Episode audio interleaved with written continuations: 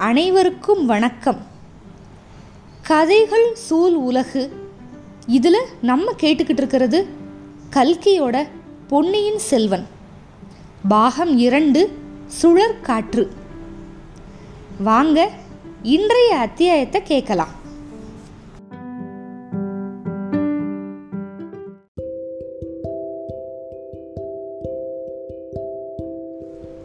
பொன்னியின் செல்வன் பாகம் இரண்டு அத்தியாயம் நாற்பத்து ஐந்து. சிறை கப்பல். இப்போ இளவரசர் வந்து யானை மேலே ஏறி யானைக்கு வந்து மதம் பிடிக்க செஞ்சிட்டாரு. யானை அப்படியே காடவே அல்லோல வல்லோலப்படுத்திக்கிட்டு ஓடுது. ஒரு புயற் காற்றுனால தள்ளப்படுற ஒரு கருப்பான மேகம் அப்படியே ஓடுற மாதிரி போய் கடைசியாக யானை இரவுத்துறைக்கு போயிருச்சு. அனுராதபுரத்துக்கு பக்கத்தில் இருக்கிற மகிந்தலையிலேருந்து கிளம்புனாங்க. நடுவழியில் காட்டில் இருந்து இந்த யானைக்கு மதம் பிடிச்சது. இப்போ யானை இரவுத்துறைக்கு போயிருக்கு. அங்கே தான் வந்து இலங்கை தீவோட கீழ்ப்புறத்து கடலும் மேற்புறத்து கடலும் வந்து ஒன்றா சேருது. எலஃபண்ட் பாஸ் அப்படின்னு சொல்லுவாங்க. அங்கே அந்த இடத்த தாண்டி போனால் தான் தொண்டைமான் ஆறோட அந்த முகத்துவாரம். அதாவது சோழ நாட்டிலேருந்து ரெண்டு மரக்கலங்கள் வந்திருக்குல்ல அது நிற்கிற இடத்துக்கு வந்து போகணும் அப்படின்னு சொன்னால் இந்த யானை இரவுத்துறையை வந்து கடந்து போகணும். அந்த ஜலசந்தியோட ரொம்ப குறுகலான இடம். இலங்கை தீவோட வடபகுதியையும் மத்திய பகுதியையும் ஒன்று சேர்க்குற கடல் அந்த துறையில் வந்து யானை அப்படியே இறங்கி அனுமார் வந்து தூக்கி எரிஞ்ச மலை கடலில் விழுகிறது மாதிரி விழுகுது. கண்ணை மூடி கண்ணை திறக்கிற நேரத்தில் அந்த யானை இரவுத்துறை அப்படிங்கிற கடல் துறையும் பின்னாடி போயிடுச்சு அதுக்கப்புறம் காட்டில் இருக்கிற மரங்களெல்லாம் பின்னாடி ஓடுது. வானத்து பறவைகள் கூட பின்னாடியே பறக்குது. ஓடைகள் குளங்கள் ஊர்ப்புறம் கோவில் மண்டபம் எல்லாமே பின்னாடி போய் போய் பாஞ்சு மறைஞ்சு போயிடுச்சு மான் கூட்டம் ஒன்று அந்த யானையோட கொஞ்ச நேரம் போட்டி போட்டு ஓட பார்க்குது. ஆனால் மானும் தோல்வி அடைஞ்சு பின்னாடியே நின்றுச்சு. யானை மட்டும் முன்னால் முன்னால் முன்னால் போய்கிட்டே இருந்தது. எவ்வளவு தூரம் எவ்வளோ நேரம் எதுவுமே பூங்குழலிக்கு தெரியல. ஆனால் இன்னமும் ஈழ நாட்டுக்குள்ளே தான் அந்த யானை போய்கிட்டு இருக்கா? இவ்வளோ வேகமாக போகுதே அப்படிங்கிறது மட்டும் பூங்குழலிக்கு வியப்பாக இருந்துச்சு. இவ்வளோ நேரத்தில் அந்த தீவை மூணு தடவை கடந்து போயிருக்கலாமே. இல்லை இல்லை இல்லை. இந்த யானை வந்து ஈழ நாட்டெல்லாம் கடந்து போகலை. பூலோகத்தவே கடந்து போய்கிட்டு இருக்கு. பூலோகத்தோட தென்முனையிலிருந்து வடமுனைக்கு போய்கிட்டு இருக்கு. இதோட முதுகில் ஏறிக்கிட்டு நானும் பூமியை பிரதட்சணம் பண்ணிக்கிட்டு இருக்கேன். நான் மட்டுமா? இளவரசரும் தான். முதல்ல யானை மதம் பிடிச்சி ஓட ஆரம்பிச்சதுல அப்போ வந்து பூங்குழலிக்கு கொஞ்சம் பயமாக தான் இருந்தது. முகத்தில் பயப்பிராந்தி. பயத்தோட என்ன நடக்குது? ஏன் இப்படி இளவரசர் பண்ணுறாரு அப்படின்னே தெரியாத ஒரு தயக்கம் வேற இருந்துச்சு. ரெண்டு மூணு தடவை இளவரசர் வந்து அவளை திரும்பி பார்த்து வந்து ஒரு சிரிப்பு சிரிச்சார் புன்னகை. அதுக்கப்புறம் அவளோட பயம் தயக்கம் எல்லாமே மறைஞ்சு போச்சு. உற்சாகம் வந்துருச்சு. கொஞ்ச நேரம் வரைக்கும் இந்த பூலோகத்தில் ஒரு மத்தகஜத்துக்கு மேலே ஒரு யானை மேலே ஏறி போனான் அதுக்கப்புறம் எப்படியோ சொர்க்கத்துக்கு போயிட்டா. சொர்க்கத்தில் தேவேந்திரனோட ஐராவதத்துக்கு மேலே உட்காந்துருந்தா ஐராவத வான வீதிகளில் ஊர்வலம் போய்கிட்டு இருந்துச்சு. கற்பக மரங்கள் எல்லாம் அவ மேலே அப்படியே சுகந்தமான மலர்களை எல்லாம் கொட்டுச்சு. கந்தர்வர்கள் வந்து இன்னிசை கருவிகள்லேருந்து இனிய பாடல்கள் சுரங்கள் எழுப்பி அவ பின்னாடியே பறந்து வந்தாங்க. அப்சர பெண்கள் வந்து நடனமாடிக்கிட்டே வந்தாங்க. இவ ஊர்வலம் போன வான வீதியில் ரெண்டு பக்கமும் நட்சத்திர தீபங்கள் அப்படியே சுடர் விட்டு ஜெகஜோதியாக பிரகாசமாக இருந்தது. இப்படி பல யுகங்கள் போச்சு. இதோ ஐராவதத்தோட வேகம் குறையுது. திடீர்னு பூலோகத்துக்கே வந்துருச்சு. ஈழநாட்டோட காடுகளுக்கே வந்துருச்சு. யானை பாகன் குனிஞ்சு அதோட மத்தகத்தை தட்டி கொடுக்குறான் அது காது பக்கத்தில் ஏதோ சொல்கிறான் சேச்சா அவன் யானை பகன் இல்லை தேவேந்திரன் இல்லை. இல்லை இல்லை ஐயோ இளவரசரில் இவர். இப்போ தான் இந்த உலகத்துக்கு வர்றா பூங்குழலி. நாலா பக்கமும் மரங்கள் சூழ்ந்த ஒரு குளக்கரை. அங்கே வந்து யானை அமைதியாக நிற்கிது பூங்குழலி கொஞ்சம் கவலையோட இங்கே ஒருவேளை ஏதோ கிராம ஜன கூட்டம் வந்து அக்கறையில் நிற்கிதோ இளவரசரை வரவேற்பு செய்கிறதுக்காக அப்படின்னு பார்க்குறா இல்லை. பின்னாடி நம்ம கூட வந்த குதிரைகள்லாம் என்னாச்சு அப்படின்னு பார்க்குறா அதையும் காணோம். குளத்தை பார்க்குறா. குளக்கரையில் தானே நிற்கிது குளத்துல பூத்திருந்த அல்லி மலர்களும் செங்கழநீர் பூக்களும் அப்படி அப்படியே கொடிகளோட பிச்சுக்கிட்டு வந்துருச்சு. அவளை சுற்றி நாலாபுறமும் அப்படியே சுற்றிக்கிட்டு இருக்கு அந்த கொடிகள்லாம். கன்னத்தில் தோளில் உடம்பு முழுக்க அந்த மலர்கள் தான் அப்படியே சுற்றி அவளை தழுவிக்கிட்டு இருக்கு. அப்புறம் அந்த பொல்லாத மலர்களோட கொடிகள் வந்து அப்படியே இறுக்கி பிடிச்சி அமுக்கி அவளை மூச்சு திணற வைக்குது. உடம்ப ஒரு குலுக்கு குலுக்கி அந்த கொடிகள்லேருந்து அவள் திமிரிக்கிட்டா அப்படி திமிர்னதும் தான் முழுசாக வான உலகத்துலேருந்து பூமிக்கு அப்படியே தலையில வந்தது மாதிரி இருந்தது. யானை இப்போ தன்னோட பெரிய முன்னங்காலை மடித்து குனிஞ்சிச்சு. அப்புறம் பின்னங்காலையும் மடிச்சுக்கிட்டு தரையில் படுத்துருச்சு. இளவரசர் யானையோட கழுத்துலேருந்து கீழே குதிச்சாரு. பூங்குழலி யானை மேலேருந்து இறங்குறதுக்கு மனசே இல்லையா? அப்படின்னாரு. பூங்குழலி ஐயா சொர்க்கத்திலிருந்து பூமிக்கு வர்றது கஷ்டம் தானே அப்படின்னு முணுமுணுத்துக்கிட்டே இறங்கிட்டான். யானை மறுபடியும் எழுந்து குளக்கரையில் ஒரு பெரிய மரத்தோட கிளைய ஒடிச்சு அவ்வளோ பெரிய அகண்ட வாய்க்குள்ளே திணிச்சுக்குச்சு. அருள்மொழிவர்மர் வந்து குளத்தோட கரையோரமாக போய் உக்காந்தாரு. பூங்குழலி தயங்கி நின்றுக்கிட்டே இருந்தா பக்கத்தில் வந்து உக்காரு அப்படின்னு கூப்பிட்டுக்கிட்டாரு. தெளிவான நீரில் பூங்குழலியோட முகம் அப்படியே பிரதிபலிச்சிச்சு. யானையோட ஓட்டம் அப்போ இருந்த சந்தோஷம் இதனால வந்து அவளோட முகம் அப்படியே செக்கச்செவேல்னு இருந்துச்சு. நீரில் அவளோட முகம் தெரிஞ்சதில்ல அதை பார்த்துட்டு இளவரசர் சொன்னார் சமுத்திரகுமாரி உன்னை எனக்கு ரொம்ப பிடிச்சிருக்கு அப்படின்னாரு. அப்படி சொன்னதுமே அந்த அள்ளி மலர்களும் செங்கல நீர் பூக்கள் எல்லாம் மறுபடியும் வந்து பூங்குழலியோட உடல் முழுக்க முத்தமிட்டுக்கிருச்சான் உன்னை ஏன் எனக்கு பிடிச்சிருக்கு தெரியுமா? அப்படின்னு கேட்டார் இளவரசர். இப்போ பூங்குழலியோட கண்ணு முன்னாடி வானம் பூமி குளம் மலர்கள் குளக்கரையில் இருக்கிற மரங்கள் எல்லாமே சுற்றி சுற்றி வந்துச்சு. எனக்கு தெரிஞ்ச ஒவ்வொருத்தரும் நான் அவங்க இஷ்டம் போல தான் நடக்கணும் அப்படின்னு மட்டும்தான் ஆசைப்படுறாங்க. நீ ஒருத்தி மட்டும்தான் நான் ஏன் இஷ்டப்படி நடக்கணும்? அப்படின்னு சந்தோஷமாக சம்மதம் சொன்னேன். நீ பண்ண உதவியை நான் என்றைக்குமே மறக்க மாட்டேன் சமுத்திரகுமாரி அப்படின்னாரு. இப்போ பூங்குழலியோட உடம்பு வந்து ஒரு யாழ் மாதிரி ஆயிடுச்சு அவளோட நரம்பெல்லாம் அந்த யாழோட நரம்புகள் ஆயிடுச்சு பொன் வண்ண விரல்கள் வந்து அந்த நரம்புகளை மீட்டி தேவகானத்தை விட இனிய இசையெல்லாம் எழுப்புச்சான் சேனாதிபதியும் பார்த்திபேந்திரனும் சேர்ந்து என்னோட பிரயாணத்தை தடை செய்கிறதுக்கு என்னென்ன சூழ்ச்சி பண்ண முடியுமோ எல்லாமே பண்ணாங்க. சேனாதிபதி நம்ம வர்ற வழியில் நிறைய இடையூறுகள்லாம் உண்டு பண்ணி வச்சுருந்தாரு. நமக்கு முன்னாடி அவசர அவசரமாக ஆள் அனுப்பி கிராமவாசிகளை கூப்பிட்டு உபசாரம் நடத்துறதுக்கெல்லாம் ஏற்பாடு பண்ணார். பார்த்திபேந்திரன்னா அவ்வளோ வேகமாக திரிகோணமலைக்கு போயிருக்காரு. அங்கேருந்து கப்பல் ஏறி நமக்கு முன்னால் தொண்டைமானாரோட முகத்துவாரத்துக்கு வந்துடணும் அப்படிங்கிறது அவரோட உத்தேசம். இவங்க சூழ்ச்சியெல்லாம் எனக்கு தெரியாதுன்னு நினச்சிக்கிட்டாங்க. நல்ல வேளை உன்னோட உதவினால இந்த சூழ்ச்சியெல்லாம் நான் தோக்கடிச்சிட்டேன். இப்போ தான் பூங்குழலிக்கு அவள் என்ன செஞ்சுருக்கா அப்படிங்கிறது புரியுது. அவளை நரக லோகத்தில் யமதூதர்கள் அப்படியே உயிரோட செக்கில் போட்டு ஆட்டுற மாதிரி இருந்தது. ஐயா அவங்க எல்லாரும் உங்களை எதிரிகள்கிட்ட இருந்து சிறைப்படாமல் தப்பு வைக்க முயற்சி பண்ணாங்க. நான் தான் பாவி உங்களை சிறைப்படுத்த கூட்டிகிட்டு போகிறேன் அப்படின்னு அழ ஆரம்பிச்சிட்டா. அடடே இதென்ன? உன்னை பற்றி நான் எவ்வளவோ நல்ல அபிப்பிராயமெல்லாம் வச்சுருந்தேன். இப்போ என்னடனா நீயும் அவங்கள மாதிரி ஆகிட்டேயே. என் சுய புத்தினால இந்த பாதகத்தை நான் பண்ணலை இளவரசே. உங்களோட ஆசை வார்த்தையில் நான் மயங்கி பைத்தியமாயிட்டேன். இப்போ புத்தி தெளிஞ்சிருச்சு. நான் கிளம்புறேன். நான் போகிறேன் அப்படின்னு சொல்லிட்டு குதிச்சு எழுந்திரிச்சு போகிறா இளவரசர் அப்படியே ஓடி போகாமல் தடுக்கிறதுக்காக அவள் கையை லேசாக தொட்டு ப பிடிக்கிறாரு. அப்போ தேவலோகத்து கன்னிகைகளுக்கு வேற வேலையே இல்லை. வெண்ணிலவை அப்படியே சாரா எடுத்து சந்தன குழம்போட கலந்து பூங்குழலி மேலே தெளிக்கிறாங்க. அவளுக்கு இப்போ மறுபடியும் சக்தி போயிடுச்சு செயல் இழந்து கீழே உக்காந்துட்டா. ரெண்டு கையினாலேயும் முகத்தை மூடிக்கிட்டு பயங்கரமாக அழ ஆரம்பிச்சிட்டா. சமுத்திரகுமாரி உன்கிட்ட ஒரு முக்கியமான விஷயம் சொல்லணும் அப்படின்னு நான் நினச்சேன். நீ இப்படி அழுகிறதா இருந்தால் நான் சொல்ல மாட்டேன். புறப்படலாம் அப்படிங்கிறாரு. அப்புறம் கண்ணீர்லாம் தொடச்சிக்கிட்டு நிமிந்து பார்க்குறான் ஆ அதான் சரி. கேளு. இவங்க எல்லாரும் என்னை சிறப்படாமல் காப்பாற்றுறதுக்கு முயற்சி பண்ணுறாங்க அப்படின்னு சொன்னல அது உண்மைதான். அது எதுக்காக தெரியுமா? இல்லை உங்கள் மேலே அவங்களுக்கெல்லாம் அவ்வளோ அன்பு. நான் ஒருத்தி மட்டும்தான் பாதகி. பொறு பொறு. என் பேரில் எல்லாருக்கும் அன்பு தான் எதுக்கு அன்பு தெரியுமா? யாரோ ஜோசியர்களோ ரேகை சாஸ்திரிகளோ சொல்லியிருக்காங்களாம். நான் ஒரு காலத்தில் சக்கரவர்த்தி ஆக போகிறேன் அப்படின்னு. அதனால் ஒவ்வொருத்தரும் என்னை சிம்மாசனத்தில் தூக்கி வச்சு என் தலையில் ஒரு கிரீடத்தையும் சுமத்துற பார்க்குறாங்க பேராசை பிடிச்சவங்க.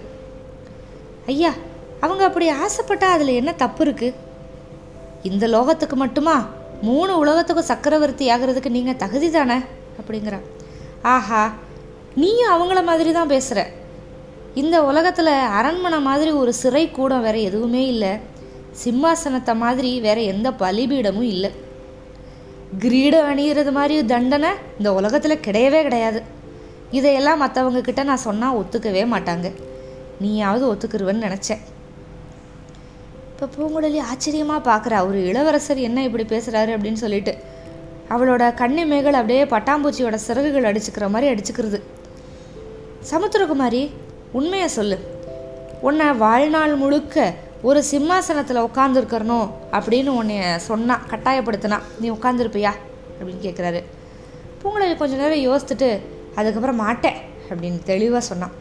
பாத்தியா? அப்போ என்னை மட்டும் அந்த தண்டனைக்கு ஏன் உள்ளாக்க விரும்புகிறீங்க எல்லா பேரும்? நீங்கள் ராஜகுலத்தில் பிறந்தவர் இல்லையா? அப்படிங்கிற. ஏன்? ராஜகுலத்தில் பிறந்தா என்ன? நல்ல வேளையாக கடவுள் வந்து என்னை அந்த தண்டனைக்கு உள்ளாக்கலை. ராஜி ஆள்றதுக்கு என்னோடய மூத்த சகோதரர் இருக்கார். என்னோட பெரிய பாட்டனாரோட மகன் ஒருத்தர் இருக்கார். அவருக்கும் ஆசை இருக்குது ஆஹா அது உங்கள் காதுக்கும் எட்டிருச்சா? அப்படிங்கிற பூங்குழலி. எல்லாருக்கும் தெரிஞ்ச விஷயம் இல்லை? நல்ல கதை. எனக்கு தெரியாதுன்னு நினச்சியா என்ன? அதனால் தஞ்சாவூர் சிம்மாசனம் அதுக்கு மேலே உட்கார்றதுக்கு ஆள் இல்லாமல் தவிக்க போகிறது கிடையாது. அதோட எனக்கு கிரீடத்தை சுமந்துக்கிட்டு ஆட்சி செய்யணுங்கிற ஆசையும் கிடையாது. அப்படி உங்களுக்கு எது மேலே தான் ஆசை?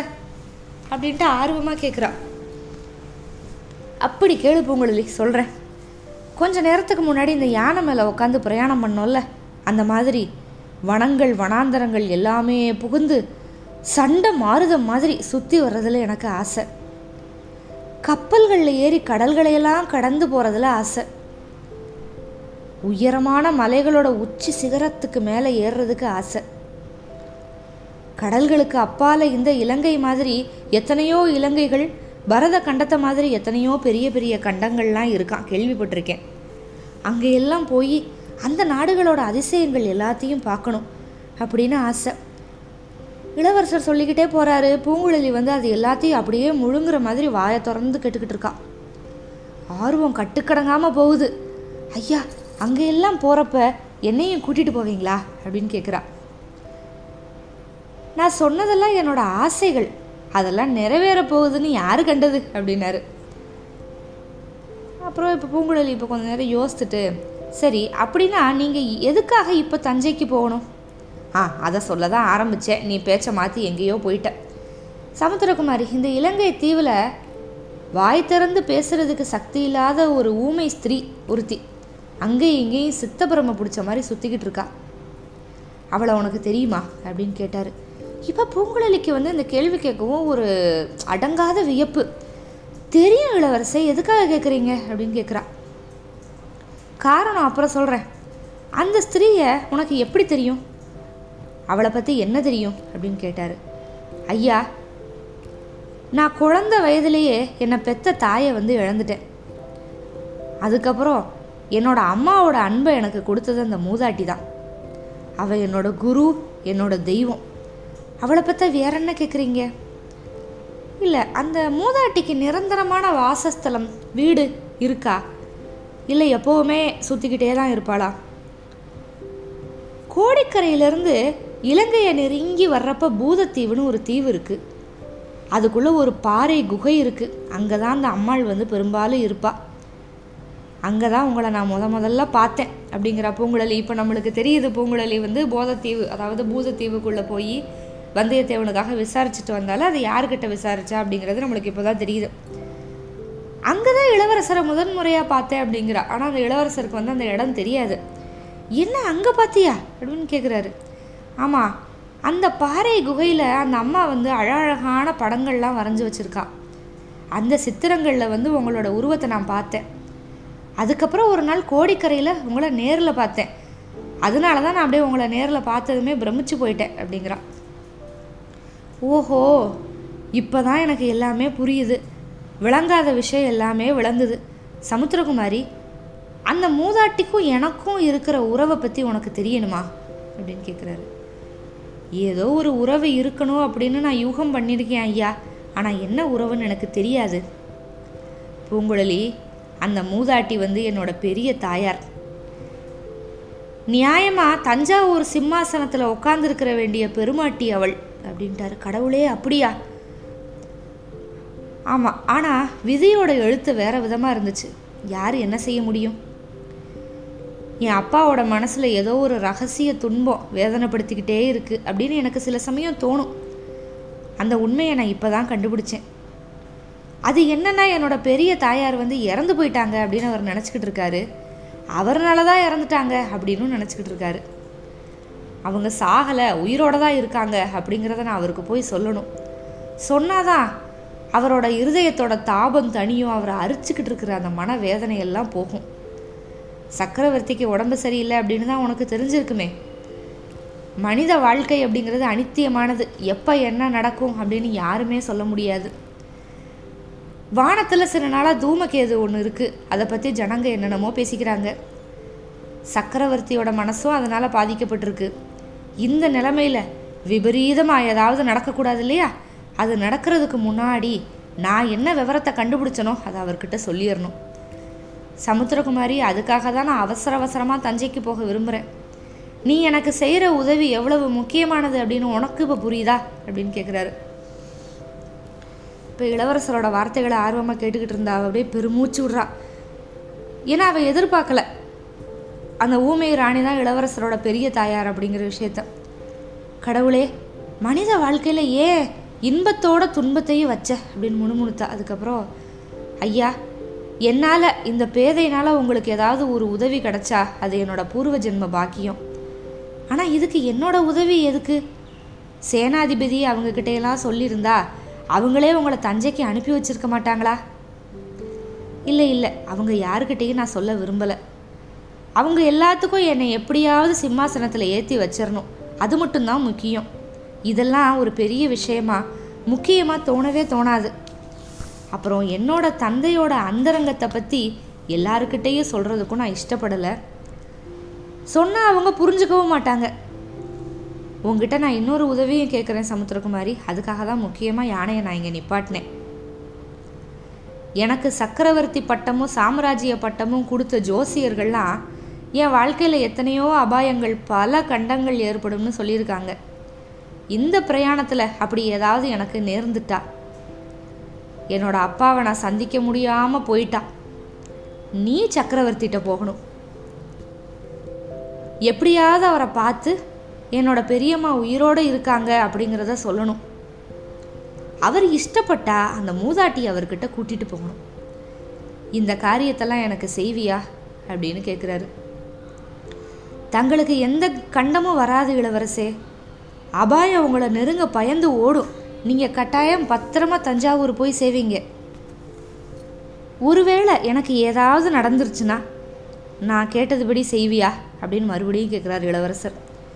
கட்டாயம் செய்கிற இளவரசே பூங்குழலி வந்து வாக்கு கொடுத்துட்டா இந்த முக்கியமான காரியத்தை வேற யார்கிட்ட நான் ஒப்படைக்க முடியும்? நீயே சொல்லு பார்க்கலாம். சரி இளவரசே என்கிட்ட ஒப்படைக்க வேண்டிய காரியத்தை ஒப்படைச்சிட்டிங்க. இதோட என்னோட உபயோகம் தீர்ந்து போயிருச்சுல்ல?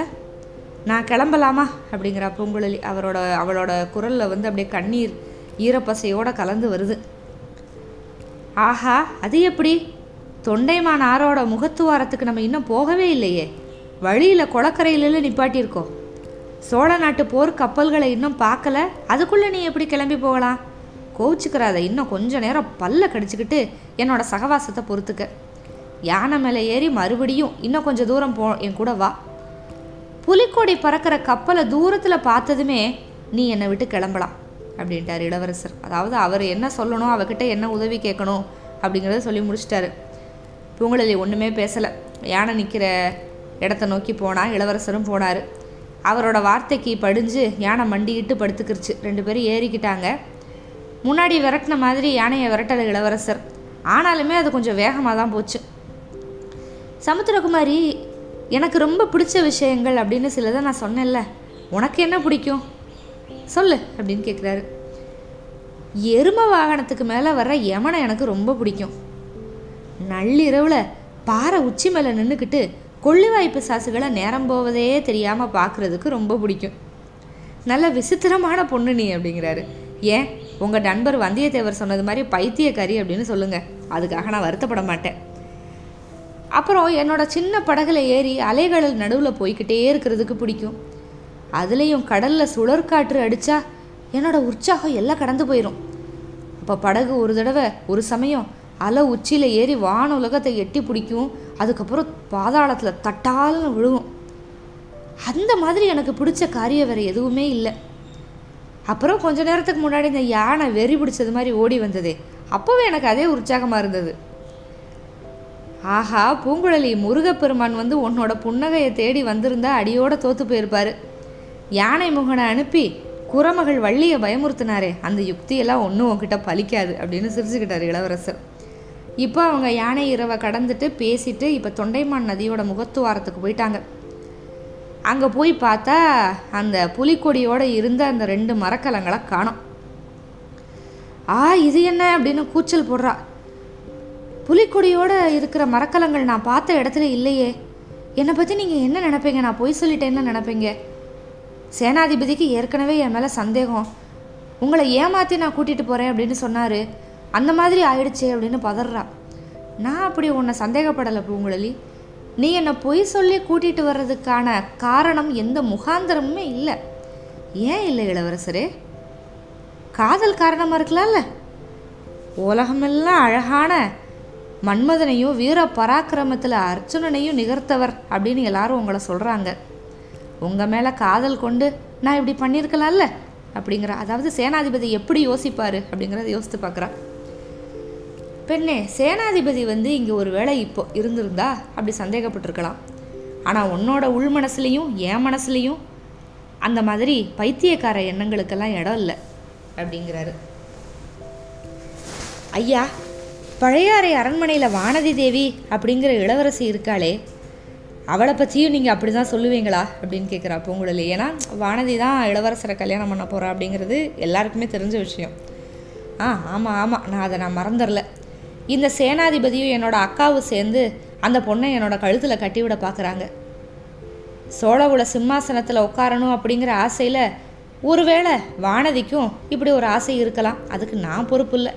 அது போகட்டும். நீ பார்த்த கப்பல்லாம் எங்கே இருக்குது அப்படின்னு கேட்டார். அதோ அந்த முனையில் தான் நின்றுக்கிட்டு இருந்துச்சு. எனக்கு நல்லா ஞாபகம் இருக்குது சரி அதனால் என்ன? கொஞ்சம் அப்பால் நகர்ந்து போய் நிற்கலாம்ல எதுக்கும் கடற்கரை வரைக்கும் போய் பார்த்துட்டு வருவோம் அப்படிங்கிறார் இளவரசர். கப்பல்கள்லாம் இங்கே இல்லாமல் போயிருந்துச்சுன்னா ரொம்ப நல்லதாக போச்சு. இப்போ எதுக்காக போய் தேடணும்? அப்படிங்கிறா ஆஹா நீ அப்படி நினைக்கலாம். ஆனால் எனக்கு அதுதான் மிகப்பெரிய ஏமாற்றம் அப்படிங்கிறாரு.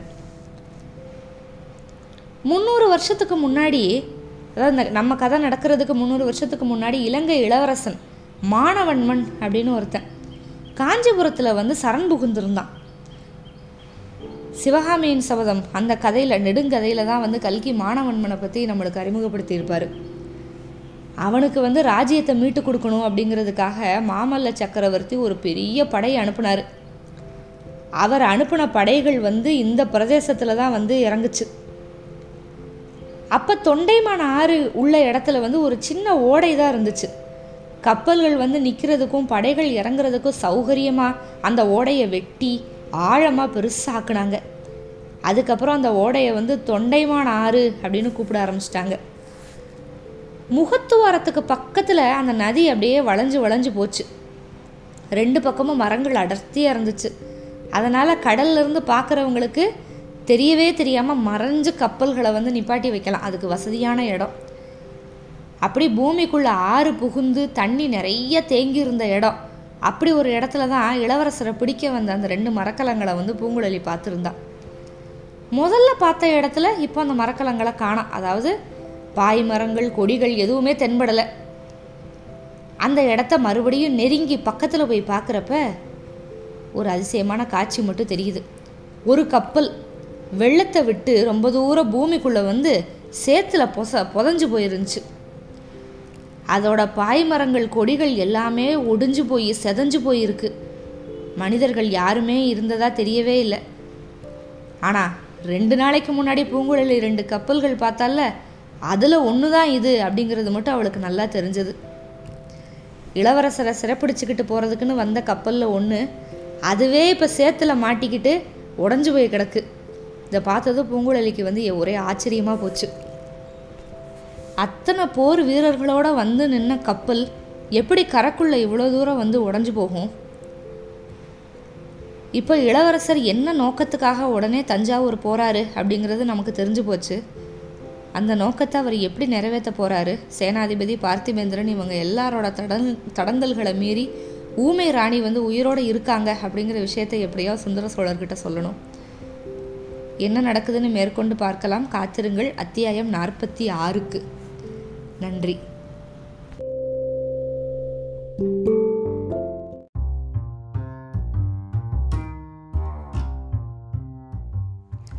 நான் கதை சொல்கிறது உங்களுக்கு பிடிச்சிருக்கா? அப்போது இந்த பாட்காஸ்ட்டை லைக் பண்ணுங்கள் ஃபாலோ பண்ணுங்கள் ஃபேஸ்புக் இன்ஸ்டாகிராம் ட்விட்டர்லேயும் எங்களை ஃபாலோ பண்ணுங்கள் மிக்க நன்றி.